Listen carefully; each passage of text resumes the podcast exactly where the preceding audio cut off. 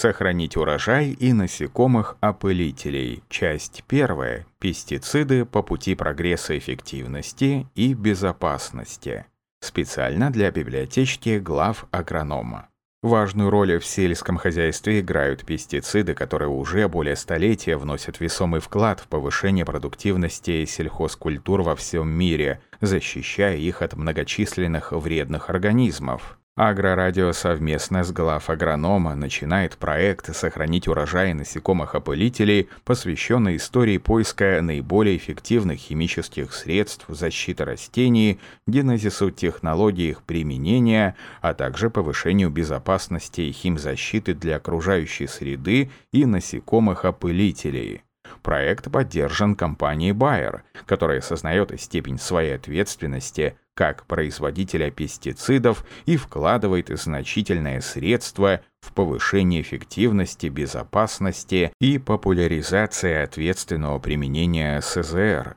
В первой части материала пойдет речь об истории поиска более эффективных и одновременно безопасных химических средств защиты растений и о месте пестицидов в современном земледелии.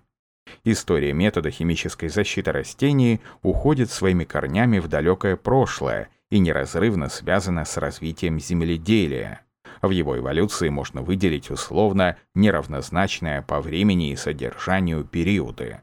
Дохимический период был самым долгим и характеризовался использованием неорганических и растительных соединений веществ. Первое поколение пестицидов Систематизированное научное исследование применения химических веществ в сельском хозяйстве начинается с середины XIX века.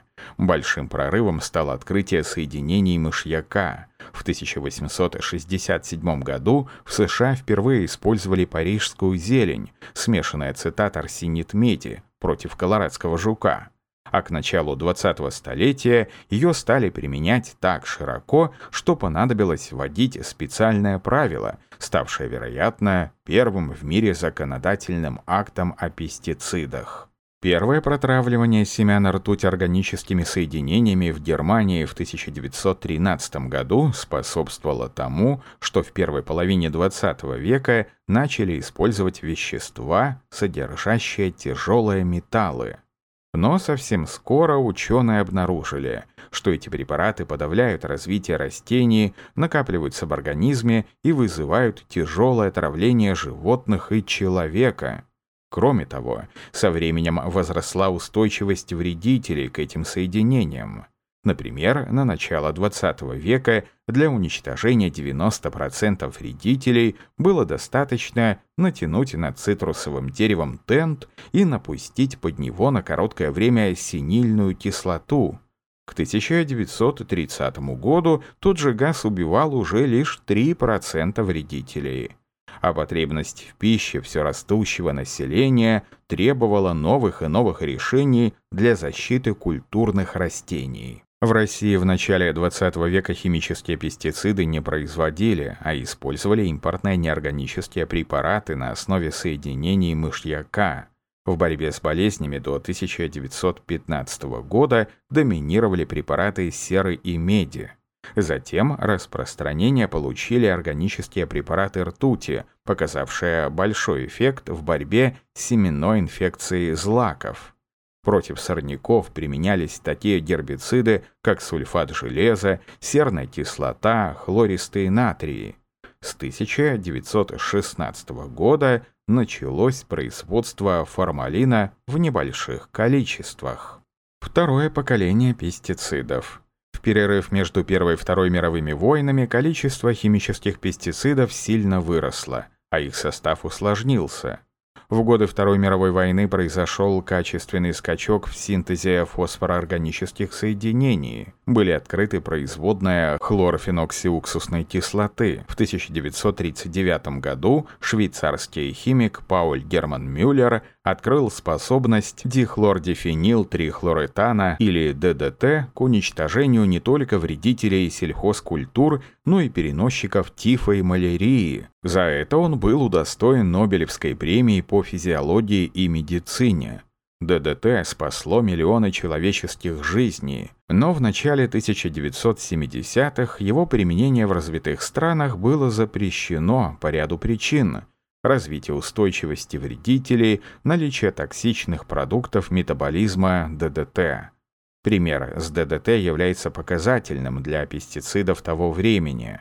На том этапе развития общества начало задумываться о своих нововведениях, что повлекло за собой последующее усовершенствование качества и повышение безопасности пестицидов.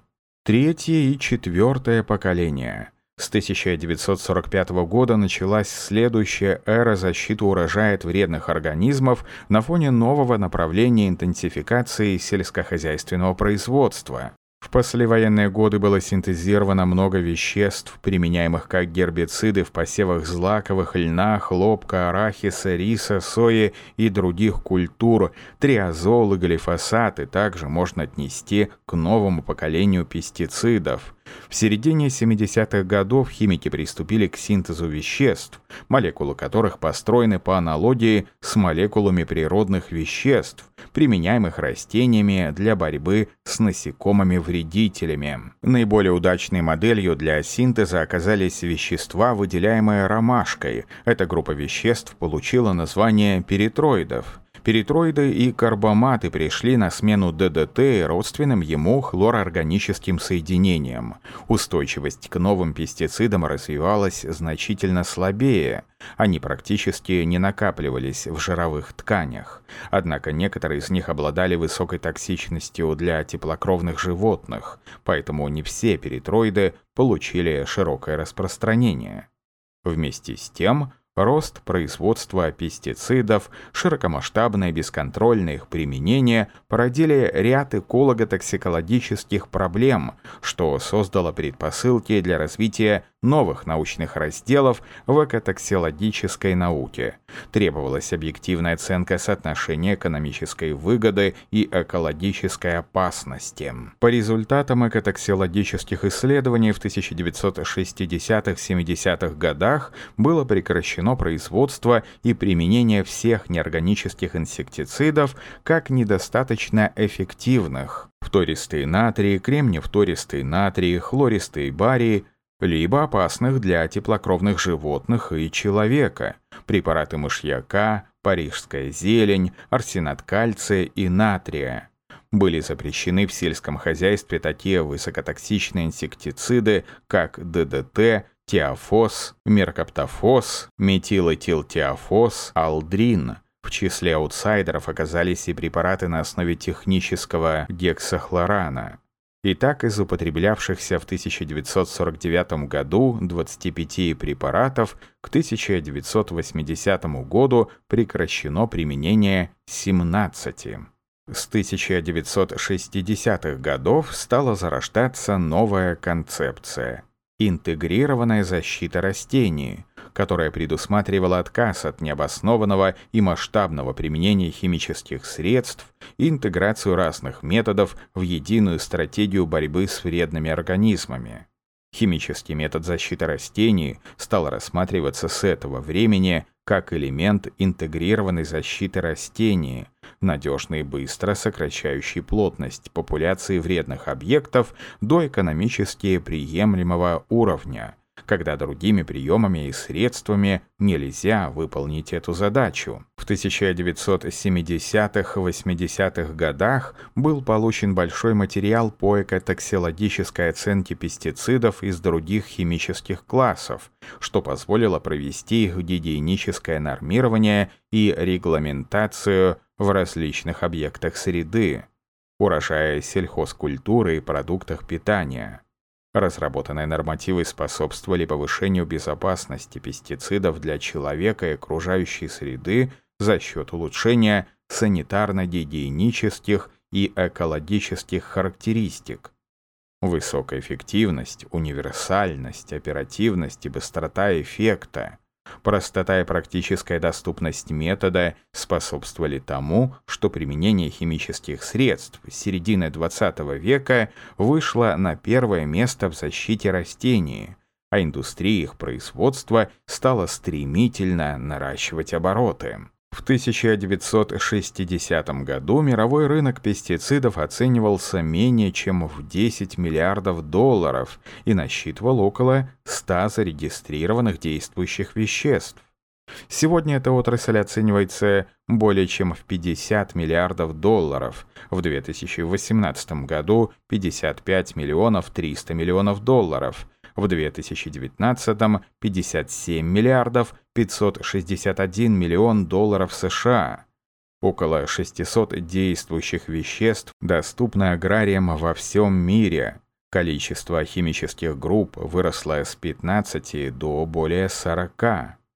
Опыт мирового земледелия свидетельствует о прямой связи показателей производства воловой продукции сельского хозяйства и химизации земледелия на основе использования удобрений и пестицидов, наравне с селекционным прогрессом и развитием механизации.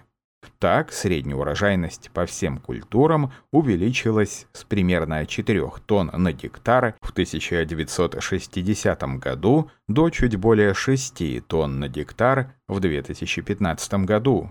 Рост составил около 60%. Это помогло увеличить производство сельхозпродукции для удовлетворения спроса растущего населения без значительного увеличения пахотных земель. С 1960 года мировое производство растеневодческой продукции выросло более чем втрое, причем преимущественно благодаря увеличению урожайности, а не расширению землепользования. Исходя из данных ФАО, в период с 1975 по 2017 год, если бы не увеличение урожайности сельхозкультур, пришлось бы распахивать более 370 миллионов гектаров земли, что эквивалентно 60% тропических лесов Амазонки. Как показывает мировой опыт, любая из ныне известных систем земледелия в условиях самой высокой перспективной формы сельхозпроизводства не может быть успешной без эффективной защиты растений. Потери урожая важнейших культур от вредителей, болезней и сорных растений в мировом земледелии составляют примерно треть стоимости продукции, получаемой в соответствующих условиях производства. Достаточно сложная фитосанитарная обстановка складывается и в России. Проблема в том, что более 400 видов вредных организмов имеют трофические связи с основными сельхозрастениями. Культурным растениям наносят вред 130 видов насекомых и клещей, 20 видов грызунов, 138 видов возбудителей болезней, 150 видов сорных растений. Из них 35 видов вредных организмов представляют особую опасность. Повреждение растений каждым видом из этой группы может приводить к потере более 30% урожая.